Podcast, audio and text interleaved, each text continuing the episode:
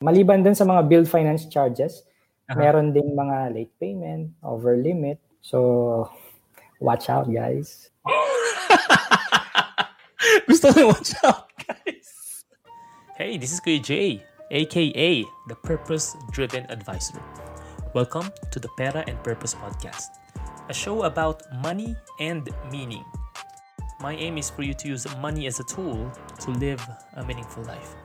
Welcome to the latest episode of Pera and Purpose Podcast. Again, this is your host, Kuya J, aka the Purpose Driven Advisor. Now, many of us probably don't understand how banks work. Well, have no fear because John Sherwin Chua is here. He is a seasoned banker with more than a decade of experience in the banking industry. He'll share with us the common issues faced by many people and how we can effectively address their concerns. Pag-uusapan natin ng mga topics like ano ba yung difference between savings and current accounts, prepaid accounts, what should you do before you leave the UAE, understanding interest rates, how credit cards work, improving your credit card score, and even yung loss of employment insurance. Pro Sherwin has also conducted several talks about financial literacy at the Philippine Consulate General Office. He's also a co-founder of Overtop, a startup company that helps real estate investors in managing their real estate portfolio.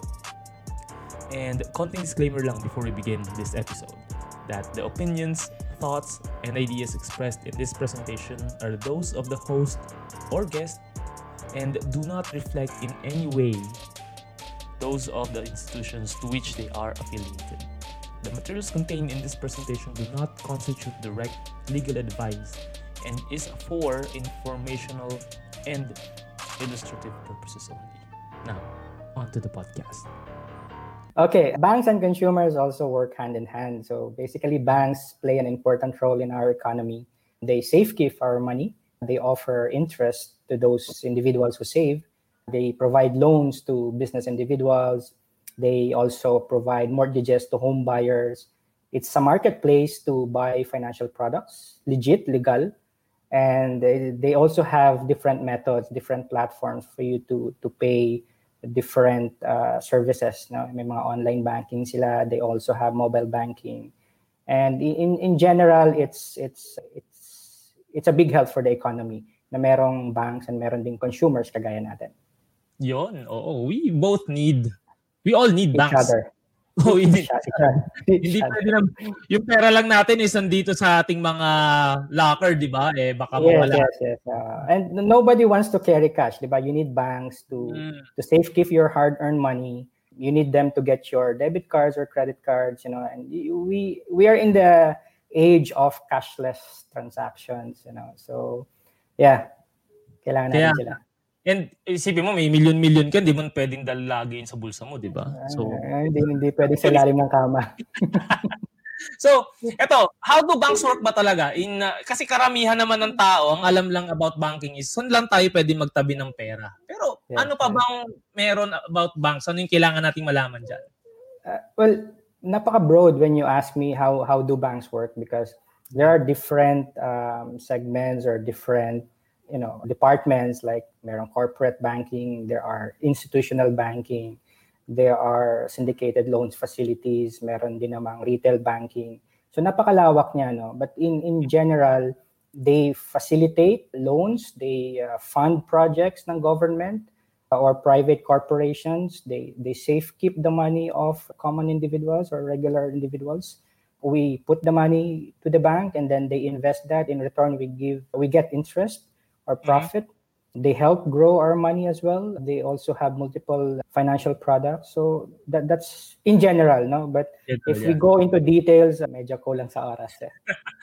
oh, we we I mean as parang depositors, we give the money to the bank and then the bank multiplies that money and yung interest is given back to the depositors. I that, think just one factor lang. Uh, yeah. Mm, marami okay. talagang activity na nangyayari behind the scene so as yeah. I said earlier, uh, they also finance government projects, corporate mm-hmm. projects, or private institution projects, which in return gives also employment. You know, so it's it's, it's also a cycle. Yeah.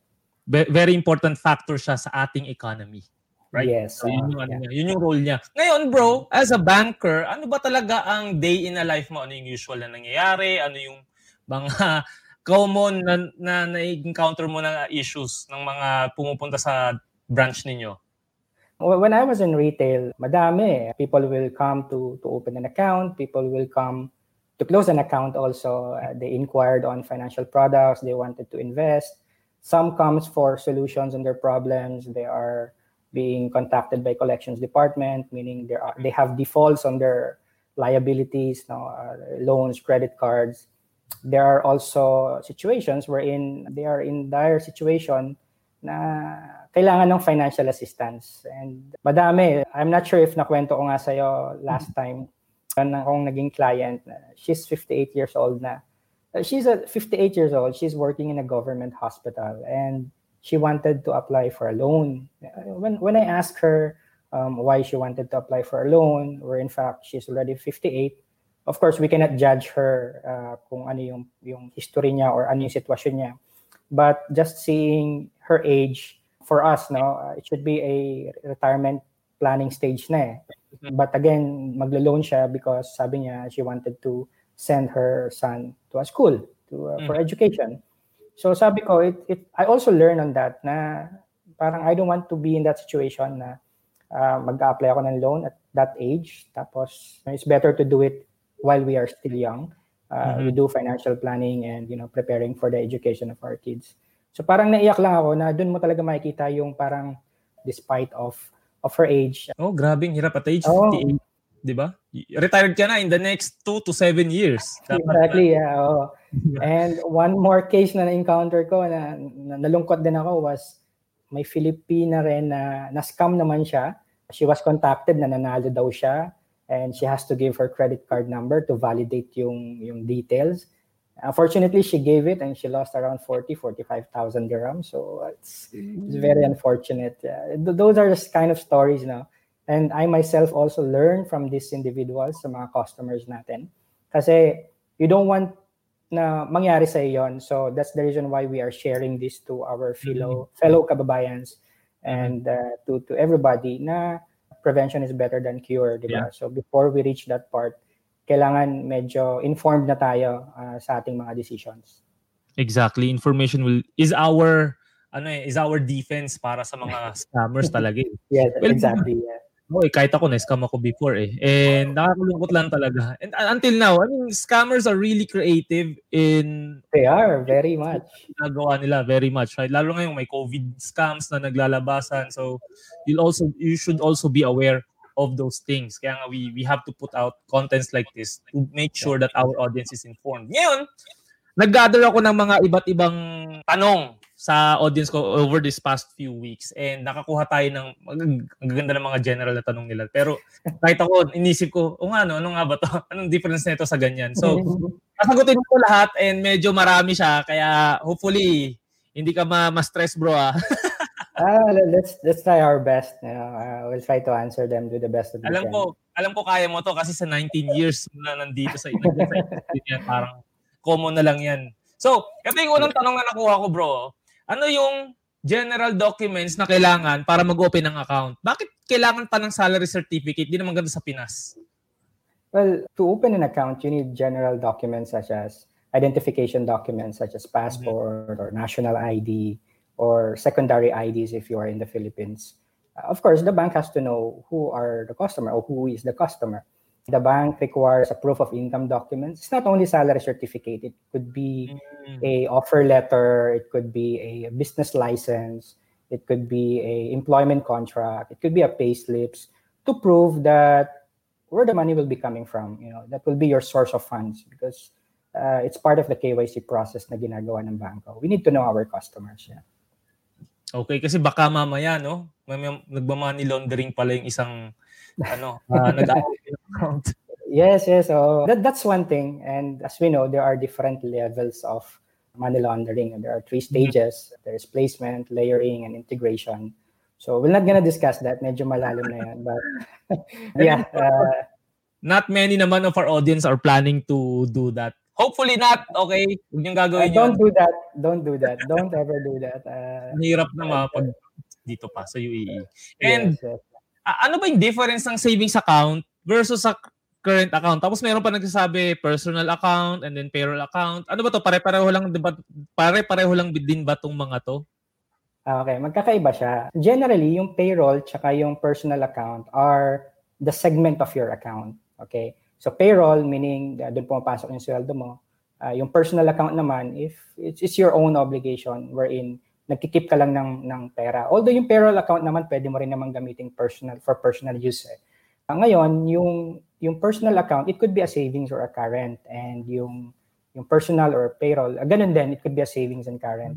The difference between savings and the current is yung savings generally may minimal interest wherein uh, yung current account is wala.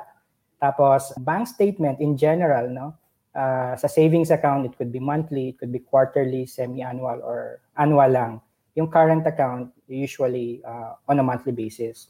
And then one distinct difference between the two is yung checkbook facility. Usually banks do not give checkbook facility on savings sa current lang. Ngayon, may mga banks din na nag-offer na medyo hybrid na. Meron tayong tinatawag na special current account wherein it's a current account with a checkbook facility, meron ding interest. Meron, same din ba yan ng mga prepaid accounts? Kasi meron akong inopen na accounts, ha, di ko na mention yung bank.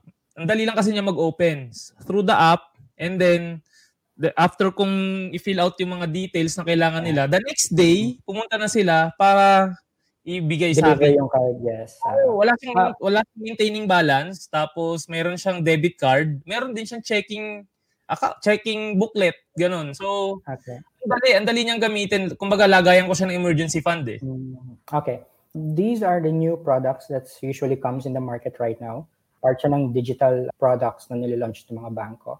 But Mhm. I, I I will disagree on what you mentioned a while ago na wala siyang maintaining balance. Yes, it may be true, pero there are other conditions that you have to to look at.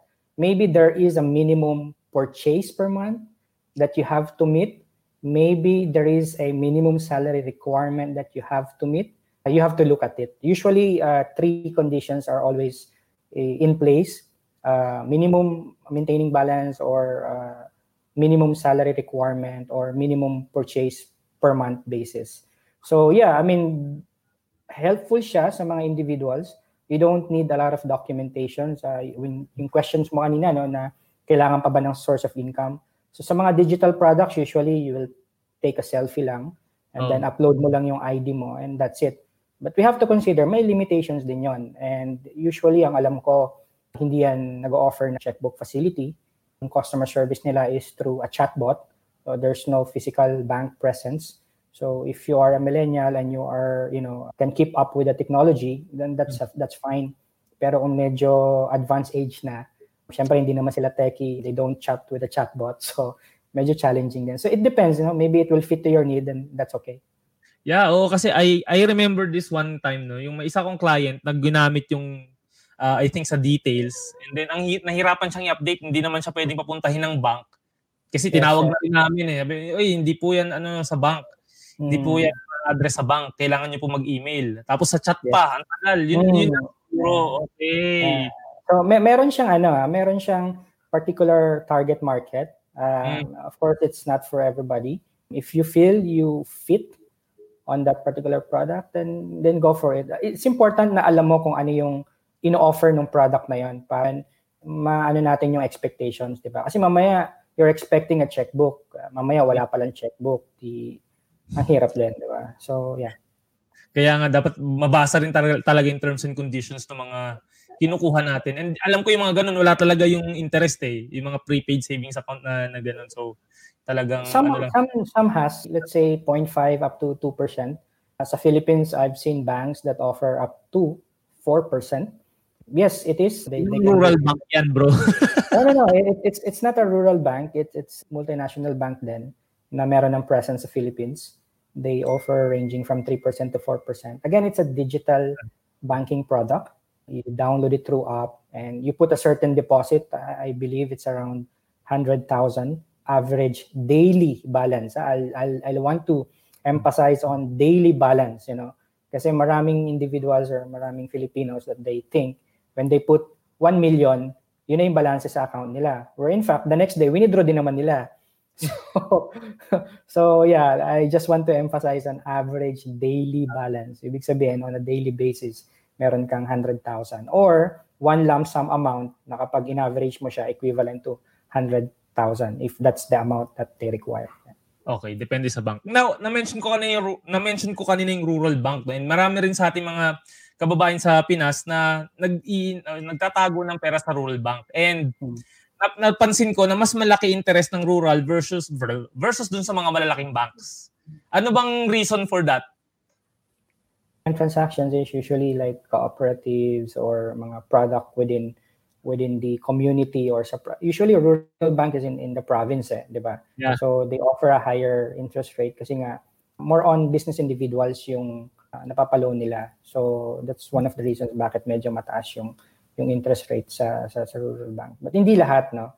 Hindi mm-hmm. lahat. Maging selective din tayo. Let's do due diligence then when selecting banks.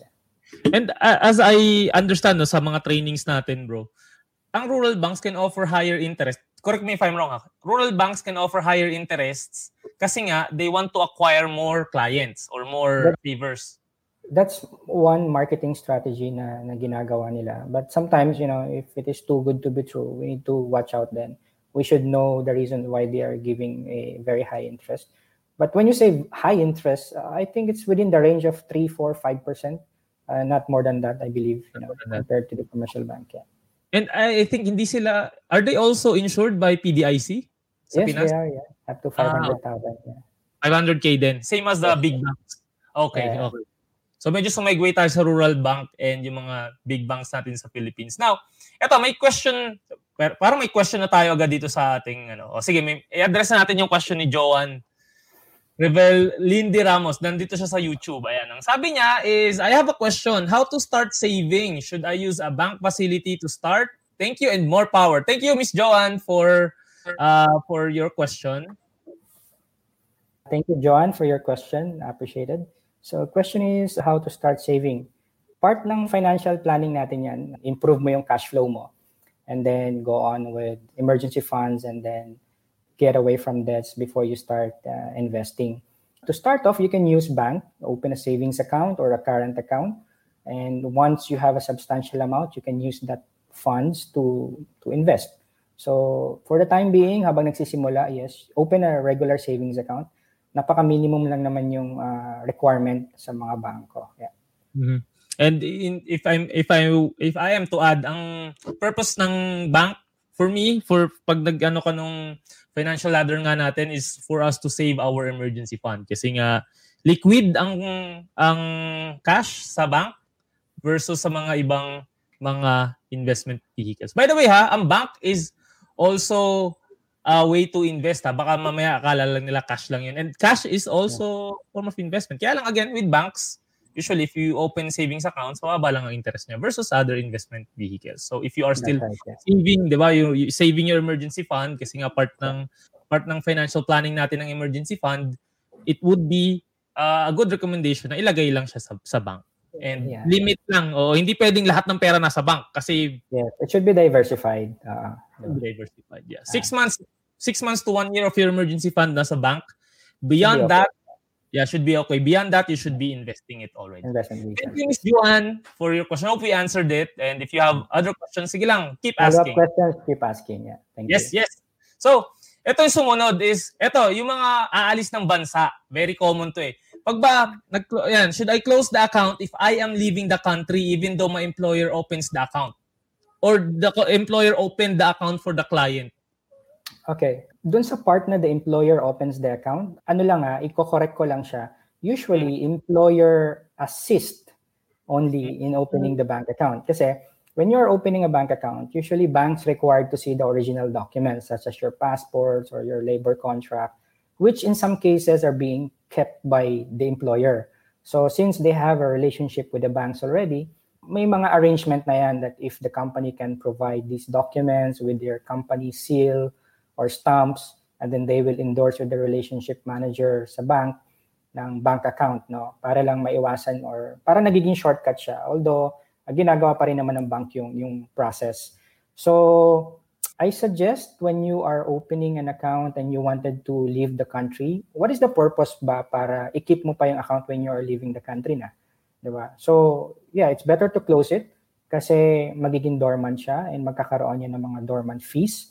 And maybe when you come back again, may mga charges na lumaki na na lumaki. So if you're leaving the country, open a new account just in case you wanted to come back to your uh, to UAE or whatever country you are in. Yeah. Okay. And always, always, yeah, always close it. Yeah. Always close the, the account when you leave the country. And oh, unless, unless, sorry bro, uh, to interrupt you. Unless yeah. you still have other purpose why you want to to keep it open.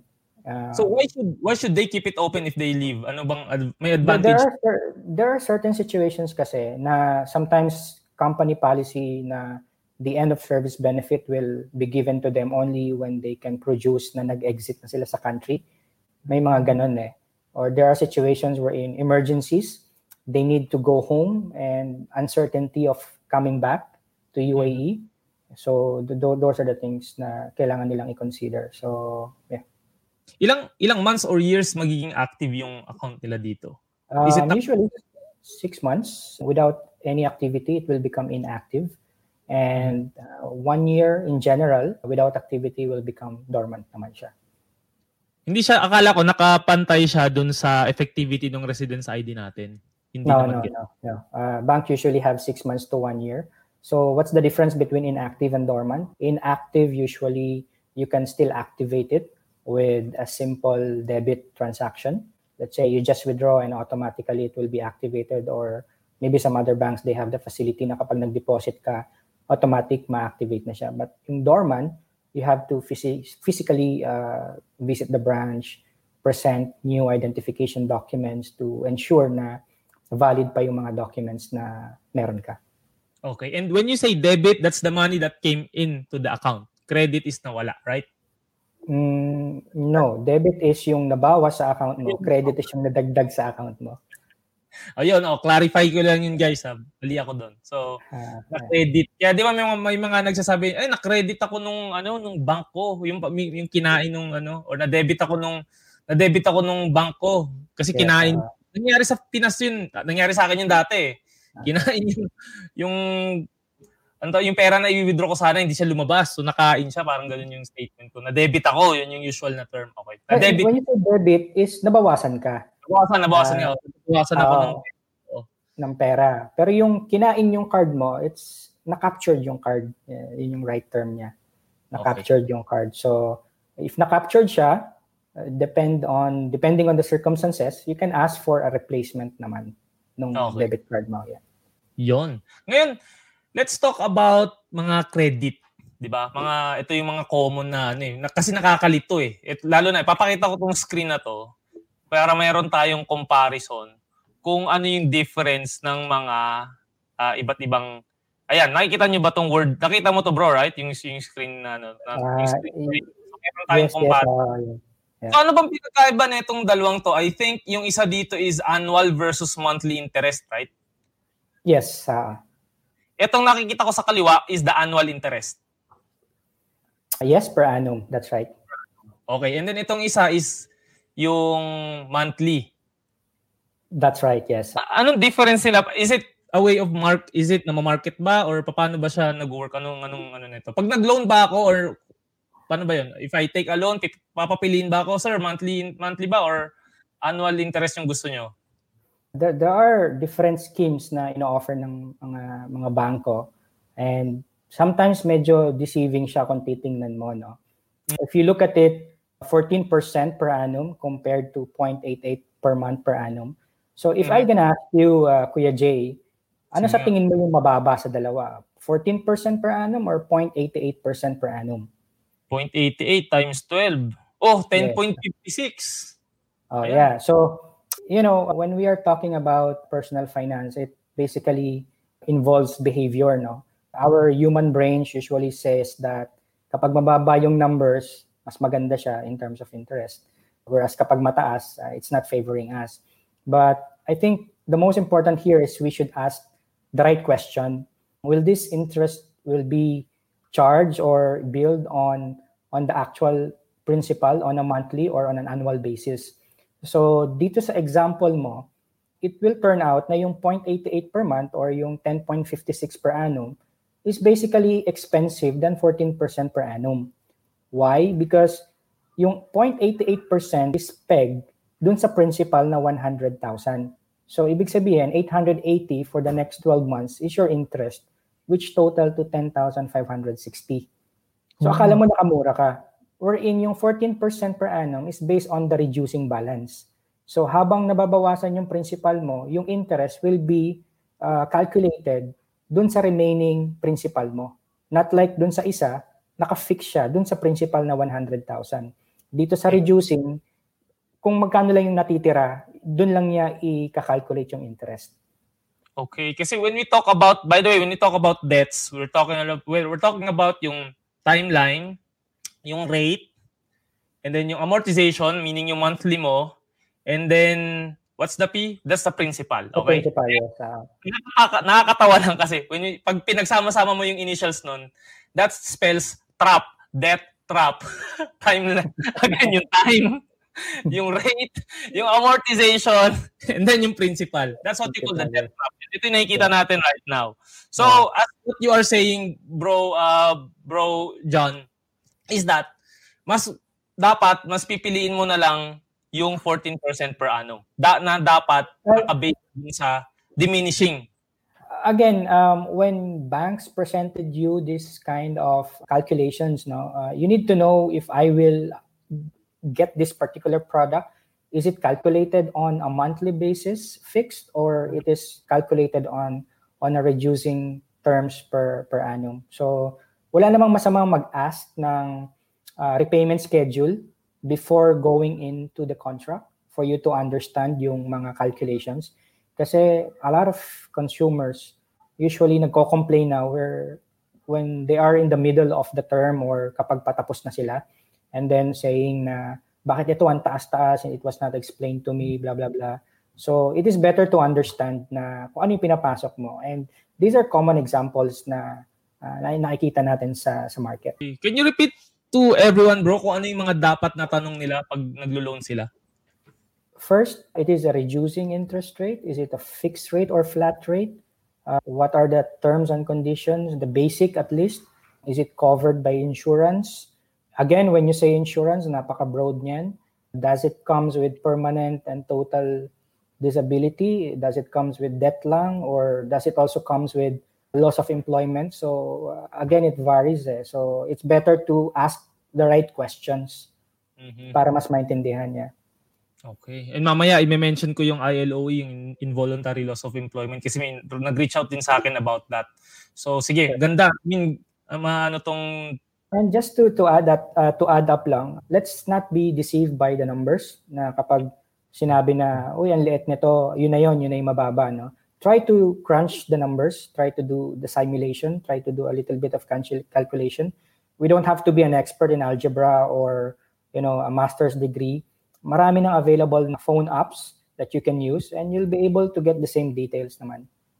Galing, galing. Okay, so buti na lang at meron tayong ganito. Kasi ako, kung kahit dati, pag nakita ko, ah, oo nga, no, times 12, mas, mas, mas, ano nga to, mas reasonable nga yung 0.88 for me. Pero in reality, alam mo, laki na natipid mo, oh. Uh, That's yeah, already 3,000 din, di ba? almost So, 2,000 then. Uh, magkano yan sa Pinas? Di ba? Ah, 40 And we, we are talking about 100,000 lang. What if it is millions na, di ba? So, million. So, by the way, ah, when we talk about money, every percentage counts. Okay? yes, it is. Yes. Ah, 1% point, ano lang yan? Ba, 0.3 lang. Sabihin sa'yo ng advisor mo, oh, 0.3 lang yung charge ko dyan. 0.3 yan, ma- mawawala yan Mm. sa ano mo. And uh, there's there are a lot of things you have to factor in. Hindi pa kasama si inflation rate dyan. So, yon nagkaroon ng clarity in terms of uh, selecting doon sa mga uh, interest rates na pinapakita usually ng banks. Now, itong isa naman, talking about credit pa rin. Paano ba natin ma-improve yung credit score natin? Kasi we all know that dito, para makapag-loan ka, there's a credit score na kailangan mong i-reach or ma-meet as mandated by the central bank na nasa Abu Dhabi, by the way. So, paano ba natin i-improve yung credit score nito, bro? Or kung gusto mo explain, sino ba nag-regulate niyan or what? Okay, to to improve your credit score, one of the important thing is avoid check returns kasi yun talaga yung hihila dun sa score mo. What do you mean by check returns is yung nag-issue ka ng cheque tapos wala naman palang funds na available no o hindi na clear yung cheque. In addition, if you have credit card, kindly reduce the credit card utilization rate Meaning, if you have a limit of 100,000 pesos, wag naman yung every month, yung outstanding mo is nasa 99,000 or sometimes you exceeded 100,000 or, you know, within the range of 90,000. You know, try to be within 50 to 60,000 lang, no? And try to pay it off in full as much as possible. Your behavior also in your personal transactions speaks a lot because it reflects so the type of person you are. What I'm trying to say here is, let's say, um, na-credit na yung salary mo today. And same day or the next day, na-withdraw na lahat. So meaning wala nang natira dun sa sa account mo. So it's a very difficult proposition wherein uh, na na-evaluate ng banko yung kind of behavior mo. Kasi ibig sabihin, from the second day or third day, the moment na na-receive mo yung salary mo, you don't have any funds available in your account. So, ibig sabihin, medyo sagad ka or, you know, you're not able to save. Kung papautangin ka nila, it might be a little bit risky, di ba? May mga ganong evaluation. And then as much as possible, no? Uh, mm-hmm. Malaking bagay yon na may savings ka or may tinitira kang pera dun sa, sa account mo. So, th- those are the basic tips. The important thing is yung check returns tsaka yung credit card utilization rate. Okay. So, check returns and credit card utilization rate. Ngayon, ito namang isa. Ito sabi niya, I applied for a loan and got rejected because of high DBR. Explain mo naman, in layman's term or non-financial terms, what does it mean? Ano ba ang DBR? Okay. DBR usually stands for debt to burden ratio. Some countries, they use the term IIR or installment to income ratio. What does it mean? Ibig sabihin, percentage ng salary mo ang napupunta sa liabilities o pinambabayad mo dun sa liabilities mo. So in general, in the Philippines, I guess it's around 40% of your salary max should go to the to the liabilities. Sa UAE, 50% of your salary can be allocated to the liabilities. Kasi um, at the end of the day, bubabayad ka ng bahay, you have transportation costs, food, miscellaneous expense. So if you're earning 10,000 dirhams, and 88,000 goes to loans, credit cards, mortgages, meaning you only have 2,000 to to live or to survive. Does it enough? Kasi the higher the, the DBR o yung percentage ng mortgage o ng utang na binabayad mo, the higher the risk for the bank. So at the end of the day, we need to survive then, di ba? So yeah, yeah yun yung basic explanation. Yeah. And as I understand, being a financial planner, bro, no, an average person survives on 70% of his or her income. Ngayon, kung titingnan nyo, ay, ang luwag pala sa UAE, 50% ang DBR. Yes. Mag-borrow tayo na mag-borrow. hiram tayo ng hiram. Yes. Kaya lang, kung 50% ima-max out mo yan, isipin mo, mabubuhay ka na lang. Oh, yun nga. I mean, sabihin natin mabubuhay ka sa 50% of your income. When an average person survives or lives on 70%, ikaw mag-50% ka. And it's gonna be a struggle for you kasi nga, for the next okay. four years, di ba, four years yan eh. Pag ganyan na DBR mo, four years mo bubunuin yan eh. Yeah. Kaya, ang nire-recommend naming financial planners, tayo bro, is nasa 20% maximum at least eh, para sa mga ganyang loans. So that you still have time or you still have enough money para may save mo and may invest mo and buy for let's say insurance mo or uh, retirement or pampagpaaral na anak mo. Uh, and just to add, to add up lang, well, it depends. Uh, I'm not basically strict on the 20%. Mm, um, okay. Some some some individuals they go up to 40, 50%. As long as kasi there again there are two kinds of debt, Kuya Jay. There is yeah. a good debt and there is a bad debt. If you will use it in you know sa tamang purpose, you'll be able to generate wealth by by doing that. You can leverage debt also. I don't mind having 50%, 40, 45% DBR if yung money na hiniram ko will give me something in return. Uh, I should be fine. Ang importante lang is you should know what you are doing. Yeah. Sorry, what I was talking about kanina is consumer debt pala ha, na 50%. So it's, yeah. it's not good. Meron tayong ways on how we can effectively and strategically use our credit card nang hindi tayo nababurden ng interest. And ito yung tinatawag ko na parang it's OPM using other people's money and at the same time, you're trying to buy time sa strategy na to. So, okay. Usually, credit cards has a billing cycle to, to simplify, let's say from 1 to 30th of the month. So whatever transactions you did from 1 to 30th, usually the banks will give you 25 days to pay it off. So, oh, wow, galing. You have a, okay. So, yeah, if you spend or you use your credit card on the first, second, or third day, meaning you have around 30 days or 29, 28 days to pay it off, plus the 25 days grace period. Yeah, so interest free. Wherein, if you use your credit card on the last day of your statement, you only have 25 days to to pay it interest free. So it is very important na maintindihan natin yung yung cycle ng credit card natin if you really wanted to to buy some time to leverage it using the credit card. Yeah. So, ang pinaka-strategic way is alamin mo or bumili ka lang lagi sa first day ng statement period mo. I think first week of your statement is, is a safe, you know, uh, rule of thumb. So you have around 25 days plus another 25 days. So that will end up around 50 days or kahit 45 days pa. Say uh, we have to remember no, that we only use credit card if you can afford things. Uh, if you cannot afford things, don't use credit card. And you have to use it to your own advantage, not to the bank's advantage. Oh, exactly. If you can pay it in cash, then you can't afford it. And although ako, I I I meet I've met people na very wise sa kanilang card. Parang ang laki na nakukuha nilang discount dahil sa mga points kasi they use it for groceries and then let's say pag uwi, pwede ba yon bro? Let's say ako, sinwipe ko yung card ko this afternoon. After yeah. ko mag-grocery, when I go back home, pwede ko na bang bayaran agad yon ng debit card ko? Yes, definitely. You can use your online banking to pay it off. No need for me to wait for the statement. Uh, no need, yeah. You can pay it immediately if you want to. Okay. So, ganun so, ha? Kumbaga, mm, kumbaga, you have the money to to pay it. Pinadaan mo lang siya sa credit card para dun sa mga rewards program na binibigay ng bangko. Yeah. Okay. So, tingnan niyo uli yung, yung, ano na to, yung graph na to. Um, purchase sa day 10 or 10 days yung at least yung time period niya and you'll get 45 days na interest free kasi nga you maximized yung yung time period na yan eh. Mm. Galing. Okay. So, ganun palang strategy. Pero, eto, may tanong ako bro. Bakit ba maraming nalulubog sa credit card debts?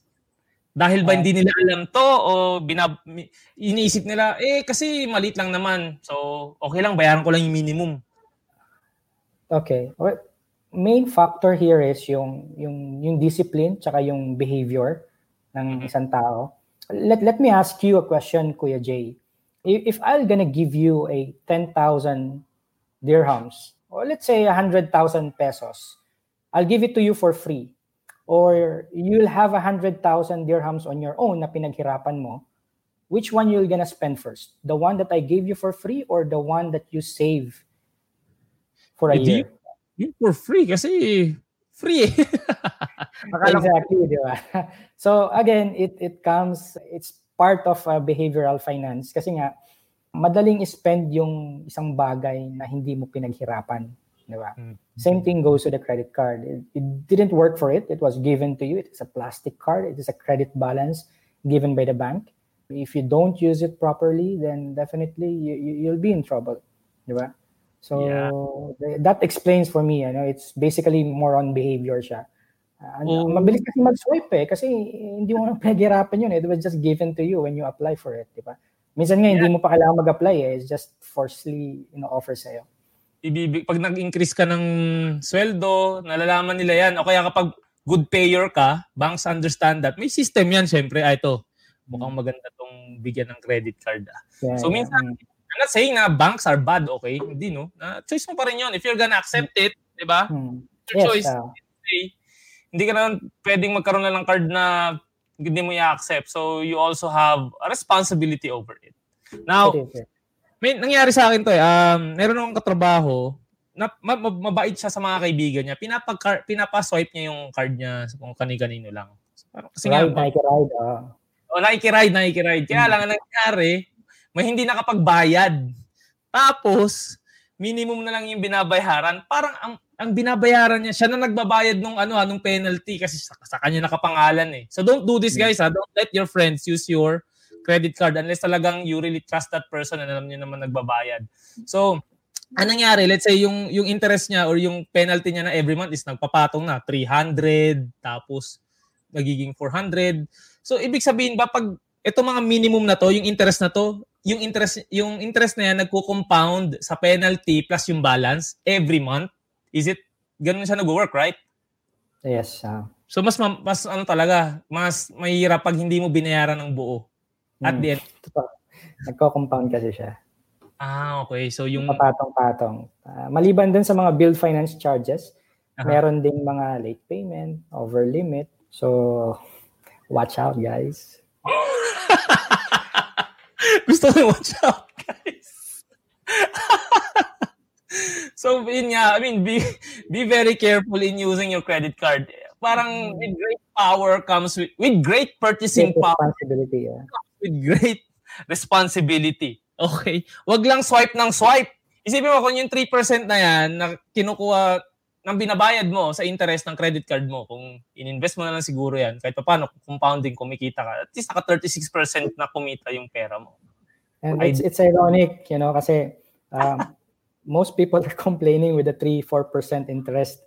Uh, or in fact, hindi tayo nagko-complain kapag mababa yung interest na binibigay sa atin ng bangko.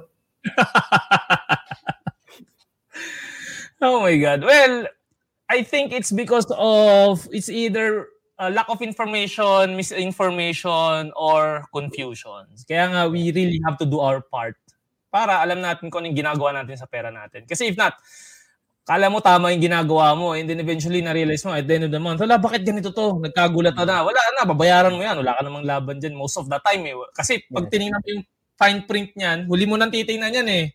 Yeah. Siyempre, gusto mo na yung card gusto ko bibili na ako ng bagong MacBook Pro tsaka bagong iPhone iPhone 12 iPhone ano na ba? 12 ewan ko 11 basta yun bagong iPhone.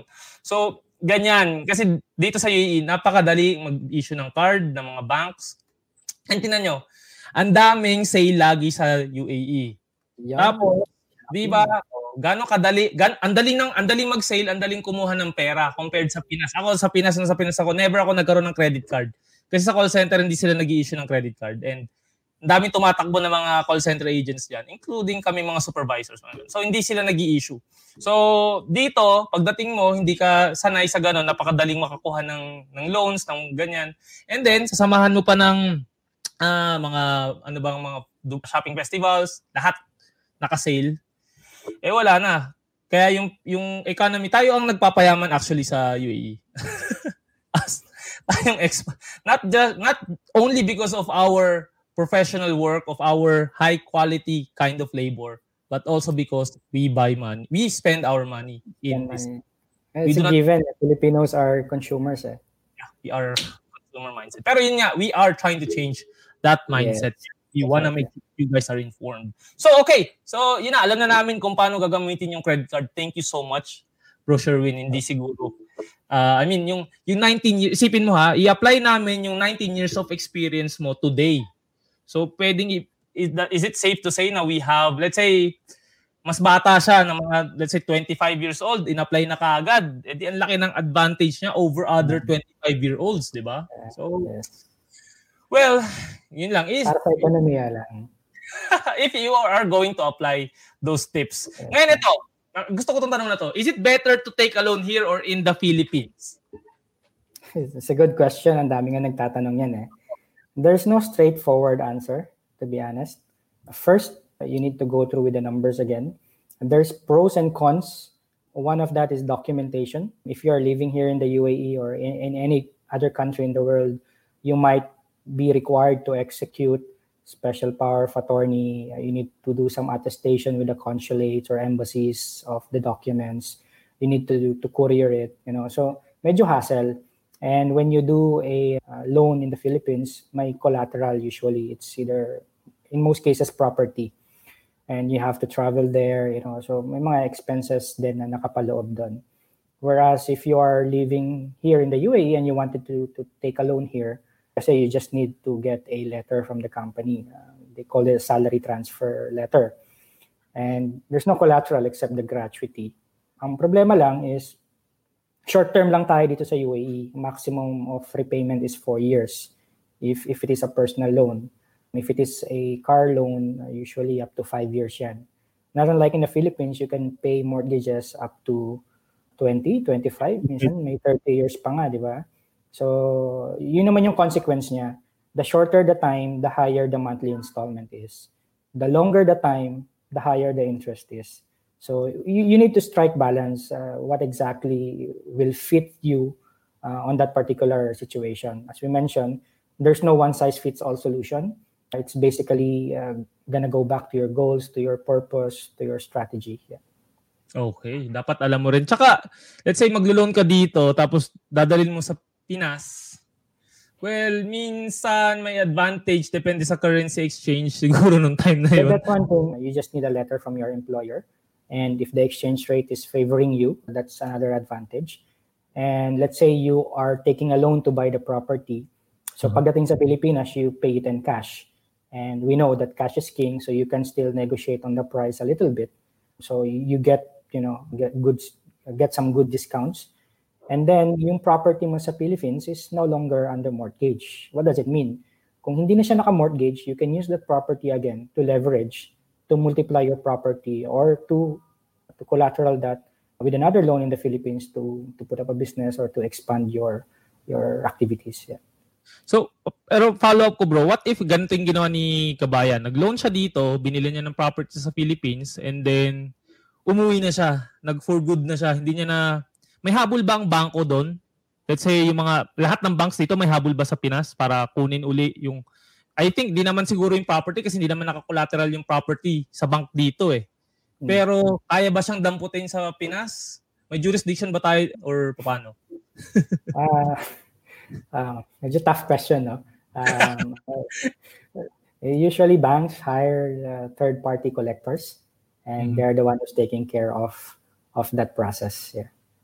I remember no, nung, uh, nung nag-apply ka, bank, I mean, usually banks have have the details of the of the customer, and with this digital age, madali lang hanapin yan, di ba?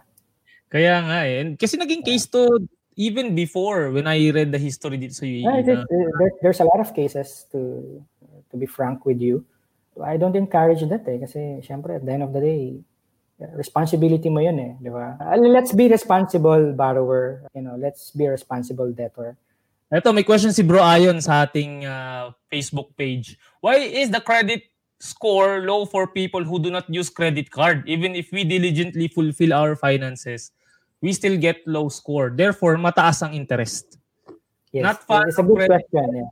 Ayan, Pero we need we were advised to get one if you want to get a high score. Okay. One major feedback on that is wala kasing credit history for that particular person. So the bank will not come to know whether you will be a good payer or not.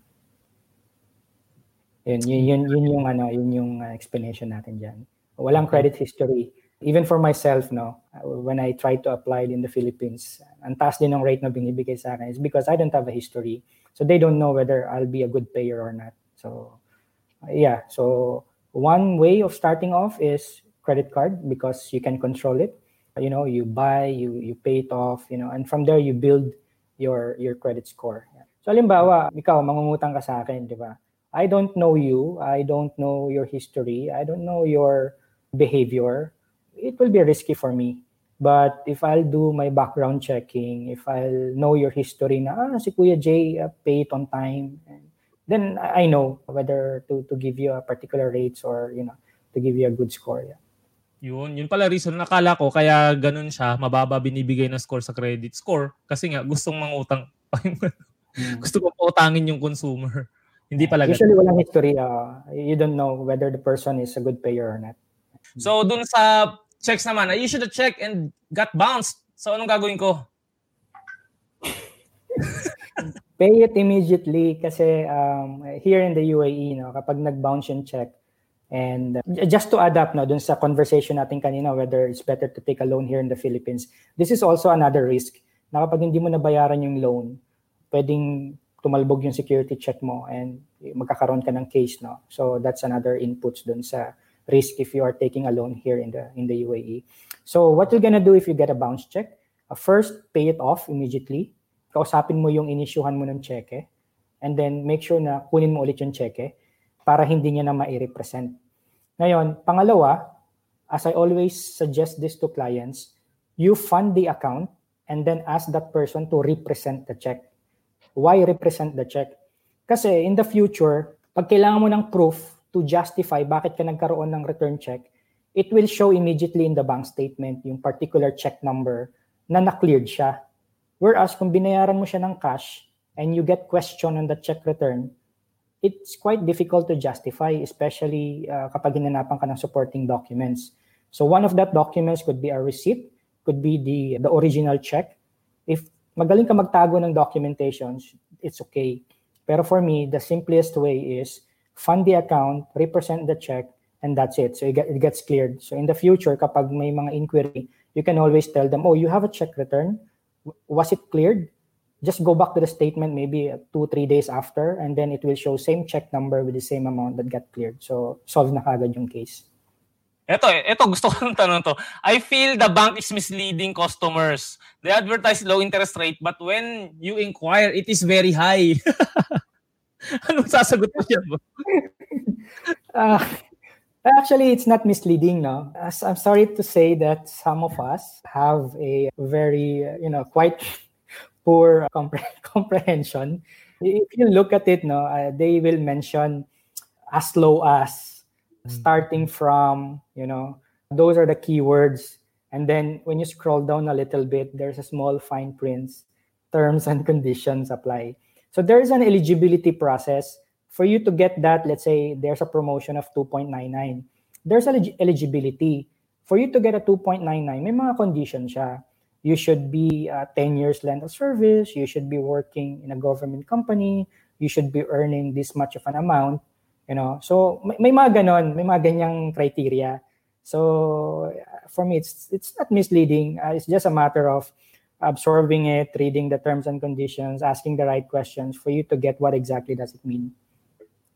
So dapat talaga basahin mo buti nakalagay. Parang pag pumunta ka sa isang store o kaya sa Max o kaya sa Splash, ang dami nakahilerang damit doon. Nakalagay doon. Starting from 10 dirhams. So akala mo punta ka agad dun sa rack na yun. Uy, ang dami, tig 10 dirhams. So dating mo doon, puro 25, 30, 50 dirhams. Sabi, ganon? Eh, nakala, pag tinignan mo, or starting from. Hindi naman sinabi. Oh, 10 dirhams baka, lahat. Ano, baka naman nung pumunta ka, naunahan ka na nung iba, so pinagbibili na nila yung 10 dirhams, di ba? Oo, oh, wala na. Wala na. Uh, so, kailangan talagang basahin nating maigi. Well, hindi lang basahin. Intindihin din natin yung nakasulat. Intindihin talaga, oh. Ito isa, why does the central bank reduce the interest rate? Ayan, very common yan ngayong COVID medyo ano siya eh, medyo economics, uh, you know, uh, kind of a discussion. But I'll just gonna touch up it a little bit. The main purpose why the uh, central bank reduces interest rate is basically to stimulate the economy and to help those businesses keep afloat. It has something to do with the law of supply and demand. We also need to understand the main objectives of the central bank, which is basically to reduce unemployment rate or to promote price stability conducive to a balanced and sustainable growth of the economy. It also encourage borrowing, you know, kasi nga pag mura yung ano, yung interest rates, maraming nanghihiram ng pera. And what does it mean? They spend it. Someone else spending is another person's income. So there's always transactions in the market, so it keeps going and going. So yeah, usually yun yung purpose ng ano nung uh, pag-reduce ng interest rate. So it's para lang siyang switch kapag masyadong maraming pera sa merkado, binababa. Pag masyad pag konti naman, I mean, so that's that's how it works. Eh. Diba? Yeah, it, it, it has to be regulated. Tama, it has to be regulated para nga sa flow ng economy ng isang country. Yes, to stabilize yung yung yun nga yung inflation, yung pricing, 'di ba? So kagaya ngayon, for example, we are in this pandemic situation, a global crisis if hindi mag spend yung mga tao, yung mga negosyo babagsak, magsasara, maraming mawawala ng, ng trabaho, di ba? And you know what will be the result after that, di ba? So they have to encourage borrowing low interest rates, you know, para mag-continue yung circulation ng pera sa market. And same thing, uh, pag mababa yung interest rates, people will not put money into the bank kasi nga maliit na nga yung interest, lalo pang liliit. So people will take out their money in the bank and then spend it or invest it in other other vehicle that may give them a better returns. Yeah. And when you say take out money from the bank, bro, they will borrow money from the bank, right? No, no, no. Let's say for example, you you have 1 million in your bank account. Since mababa masyado yung interest rate, let's say 0.25 or 0.10, it doesn't make sense for you to keep your 1 million there. You better put it in some other vehicle that could give you 3, 4, or 5%, di ba? Ah, okay. Gats. Ililipat mo lang yung ano. Ililipat mo lang, yes. Uh, and then the circulation keeps it keeps going. So yung pagbababa ng interest rate, usually it's what we call uh, a fiscal tool na ginagawa ng central bank. There are other measures na ginagawa nila and one of that is the reserve requirement ratio ay binababa rin nila. But of course, they cannot pahiram that all amount, di ba? Kasi they, have to safeguard din yung mga pera ng tao na nagkikip ng pera sa bangko. So anytime na kunin mo yung pera mo, the liquidity is available. Gusto ko yung they can make pahiram ha. Tapos, yeah, isn't, ito, follow up dun sa bababang interest rate, isn't it an advantage for us, OF na nandito sa UAE, na since siguro, I think, binaba din ng UAE ang, I, I still haven't checked it, binaba ng, if ibababa ng UAE, ng UAE Central Bank, interest, then it means na nakakapag-borrow tayo at a low interest rate and then we can buy investments in the Philippines mas marami tayong mabibili kasi ang purchasing power ng dirhams versus peso is mas mataas. So, pwede, if, pwede naman. Again, I'll, I'll gonna go back to to the purpose why you are borrowing it, di ba? I'll gonna go back to the objective why you are doing it. Ang importante lang Kuya Jay is you know what you are doing eh. Kasi kung hindi ka guided with with this principle, with these values, mahirap eh. Baka you will end up you know in the debt trap, di ba? Yeah, oh, exactly. Pwede niya, oh, may ganun kang access, pero yeah. if you're responsible and uninformed, misinformed, or confused, most definitely it will work against you. It's like exactly. a double-edged sword talaga. Mm. So you have to be responsible. And again, it's a skill that we have to learn how to mm. manage our finances. Hindi yan basta-basta binibigay lang. Yun, ang daming ano, gusto ko yun. Gusto ko yung ano na yun sa interest rate. My account was blocked. What should I do? Bakit ba nabablock ang account in the first place muna? the block account. The first option that you have to do is uh, you call the customer care of the bank or you visit the bank and ask what is for what is the reason why it got blocked. There are a couple of reasons why. First, maaring multiple check returns. Maybe there is a court order. Maaring may kaso ka or maaring yung informations meron ka sa banko is already expired. And despite of multiple reminders hindi ka nagko-comply. So it's it's it's always happens. It's it's it always to be honest. Let's say nung nag-open ka ng account 5 years ago and yung passport validity natin at that time is only 5 years now that you have a new document you're not go you don't go to the bank to update it di ba? Nag-change ka ng email address nag-change ka ng mobile number but you don't inform the bank it is our responsibility as an account holder to you know to correct these informations or if there are changes yeah, inform the bank. You don't do it regularly naman eh, once every five years or once every 10 years. I think it's not difficult to do diba and you can update those informations in the atm machines or uh, online banking. So i don't see any reasons for for not doing it. Okay. So dapat i-update niyo lagi ang inyong details. Kasi yung iba nagreklamo, hindi ako nakaka-receive ng email, hindi ako nakaka-receive ng SMS, di ba? Uh, wait, let's let's check muna kung ano yung problema. O hindi pala updated yung email, hindi pala updated yung mobile number. So how can we, how the bank can send you uh, information if your details are not updated? Exactly. Tama. Ngayon, ito, ito yung huling mga, ito yung is sa mga huling questions na na-receive ko this week eh.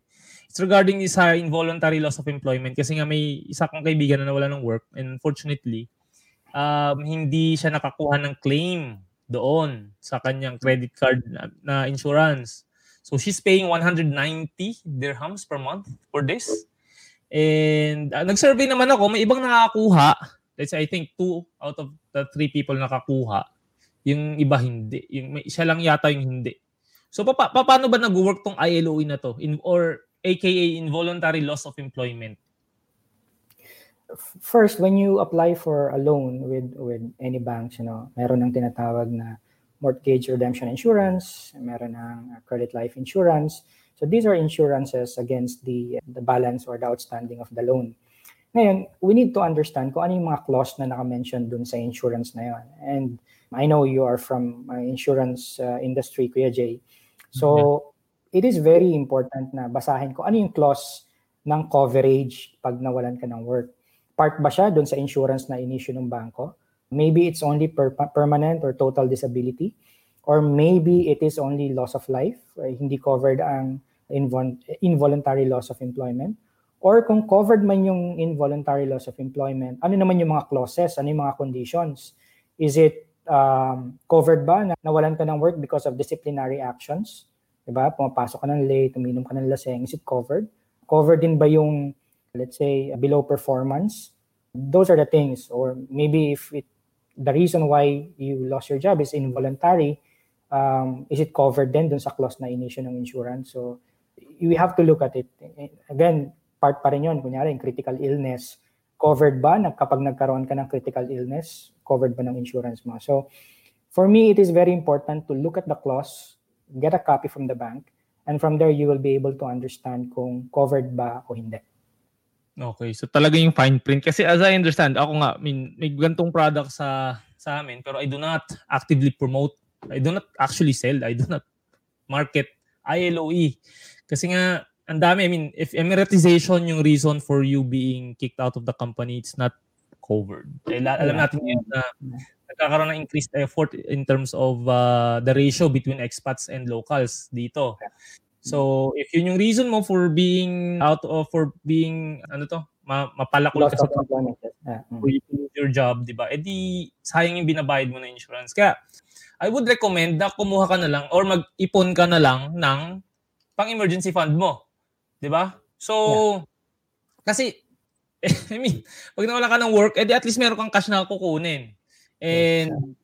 Oo, kasi, kasi itong, ang pagkaka-market din naman usually dito ng mga salesman, okay, kumuha ka ng ILOE, pag nawalan ka ng work, may perang, may compensation na ibibigay sa'yo, yung insurance. Eh di, kahit di ka na mag-save ng emergency fund. Kaya lang, again, you have to read the fine print, baka naman mamaya. Yung isa doon, yung hindi kasali na, na nawalan ka ng work at isa doon is yung mga excluded doon sa list. So sayang din yung binabayad. The safest the safest ano pa rin the safest way is to save for emergencies for these cases. Oh, yes, that's right. So, risk management. And of course, kumuha ka ng critical illness insurance mo kasi ang MRI or mortgage redemption insurance does not cover critical insur- critical illness. Puro death and total disability lang. Bakit kaya bro? As a banker. May nagsasabi ng ganyan ha. Sabi sa akin, hindi ko na kailangan, secured na yung property ko kasi yung loan na kinuha ko is may MRI. So kung matsugi ako, maging totally disabled ako, ibig sabihin, makukuha ko na yung loan ko. Or makukuha ko na yung property ko. Pero hindi nila alam na pag nagka-critical illness sila, hindi siya covered, so babayaran pa rin. Hindi covered. Uh, so it's very, very, very important. Just try to understand the basic coverage ng insurance. No? Covered, what are the clause, what are the conditions. Kung kulang, then you get another one to cover that particular gap. Ano pang advice mo to fellow kababayans, bro? Medyo madami. madami. One is, you know, you have to remember that uh, everything under your name is your responsibility. That, that's one thing, you know. Yung company nag-open ng account for you. There's no such thing as company opens an account for you. They just assist you. They just facilitate you. At the end of the day, my question is, sino yung pumirma? Di ba? Uh, yung minimension mo kanina, uh, yung nagpaparide sa credit card. At the end of the day, pag hindi nagbayad yung pinaride mo, yung credit card, di ba? It's your responsibility. Di ba? Communicate and update your information. We already uh, mentioned that earlier. Again, close the account if you are no longer, you know, requiring it when you are leaving the country.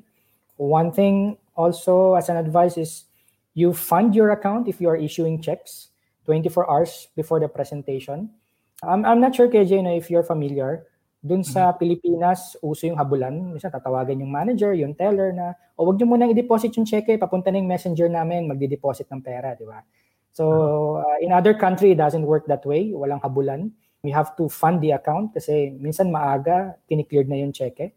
Another advice is always ask for a uh, clearance letter, no liability letter kapag meron kang mga liabilities. So say natapos mo na yung credit card mo, natapos mo na yung loan mo, apply ka ng ano, ng clearance letter. Yan is, is yeah. very very very important. And in the event no that you are leaving the country for good, whether you will be migrating, going home for good, uh, try to wind up two months before. Any doesn't know that when you are settling your credit card and you need a clearance letter for that, uh, it will require at least 45 days from the date of closure. So hmm. halimbawa, in-close ko yung credit card ko ngayon, for me to get a clearance letter, I need to wait for 45 days. That's what we call the cooling period to make sure na wala ng mga purchase na nangyari in between. Kasi yun naman yung kadalasang agreement with with the merchant eh, to to cover the yung mga transactions na ginawa. So kapag 45 days, 50 depende sa bangko, pag walang claim, then that's the time that they can issue a clearance letter. Uh, marami sa mga Filipinos, kung kailan last day or two, three days before they leave the country, that's the time that they do all the settlement. And we should also know and understand na may mga proseso rin na ginagawa sa bangko. So if the, your company will require a clearance letter, no liability letter, for them to give your end of service benefit, tali ka, medyo tight yung situations kasi you will only get those clearance letter and liability letter 45 days after masettle mo yung credit card mo. Kung loans lang, madali lang yon. It will take around 2 to 3 days lang to, to clear and then another 2 to 3 days to get the letter. So make sure lang na aware tayo dun sa ano sa time frame kapag we are planning to to to do that, you know. So I hope that is clear. One advice is also do not use the account for third-party transactions. What does it mean? Yung hiwalay yung puti sa decolor, di ba? uh, kapag personal, personal. Kapag business, business lang. If you have a business transactions, open a business account. Don't mix it up. One of the reasons then, baka ma-block yung, yung uh, account mo. Do not forge documents. Ako, napaka napaka-creative pa naman ng mga Pilipino when it comes to that. You know, uh, huwag tayong magpo-forge ng mga documents. Tapos doon sa may mga cheque, please, if you can keep it safe sa mga mga vault ba kayo, ganyan. Especially kung sharing lang, no, Kuya Jay, yung accommodation. So, make sure na naka ano yan, safe. May may isa akong case niyan, Filipino, mag-best friend pa talaga. So, yeah. So, those, those are the things don't share your bank details to unknown sources. That that's uh, one thing also. Yeah, don't don't share. Lalo na kapag may mga scams or you know, uh, ganung activity. Kung hindi mo naman kilala, just go to the bank itself and if you want to update your information or if you want to check kung legit ba yung uh, yung mga sources. Thank okay. you. Thank you for having me here, Kuya Jay. I, I hope nasagot natin yung mga mm. questions ng mga nagtanong, ng mga televiewers natin yeah, and before we formally close this, we just want to tell you guys na again, ang lahat ng ginagawa about our finances is fully our responsibility. Itong especially banking. And walang ibang makikinabang din nito at the, at the end kundi tayo rin lang. So it's very important for us to learn the basics of banking. And if nalilito pa rin tayo, we can always reach out to people like Bro John, John Sherwin Chua, and of course me, Kuya Jay. You can always uh, send us a message, add us on Facebook, LinkedIn, kung saan nyo gusto. Even on Instagram. Kasi, uh, mm. Mm-hmm. Minsan kasi yung mga terms kay Jay, medyo technical, kaya medyo ang hirap ito. Oo. Hindi kaya ng isang upuan yung ganyang session eh. So, kaya you can always reach out sa amin for additional knowledge or information about or finances. So yun uli, maraming salamat. Hey, thank you for listening. Don't forget to follow the Pera and Purpose podcast and also subscribe to my YouTube channel, The Purpose Driven Advisor. Meron din tayong live every Friday sa aking Facebook page. Yun lang. Yala. Bye-bye.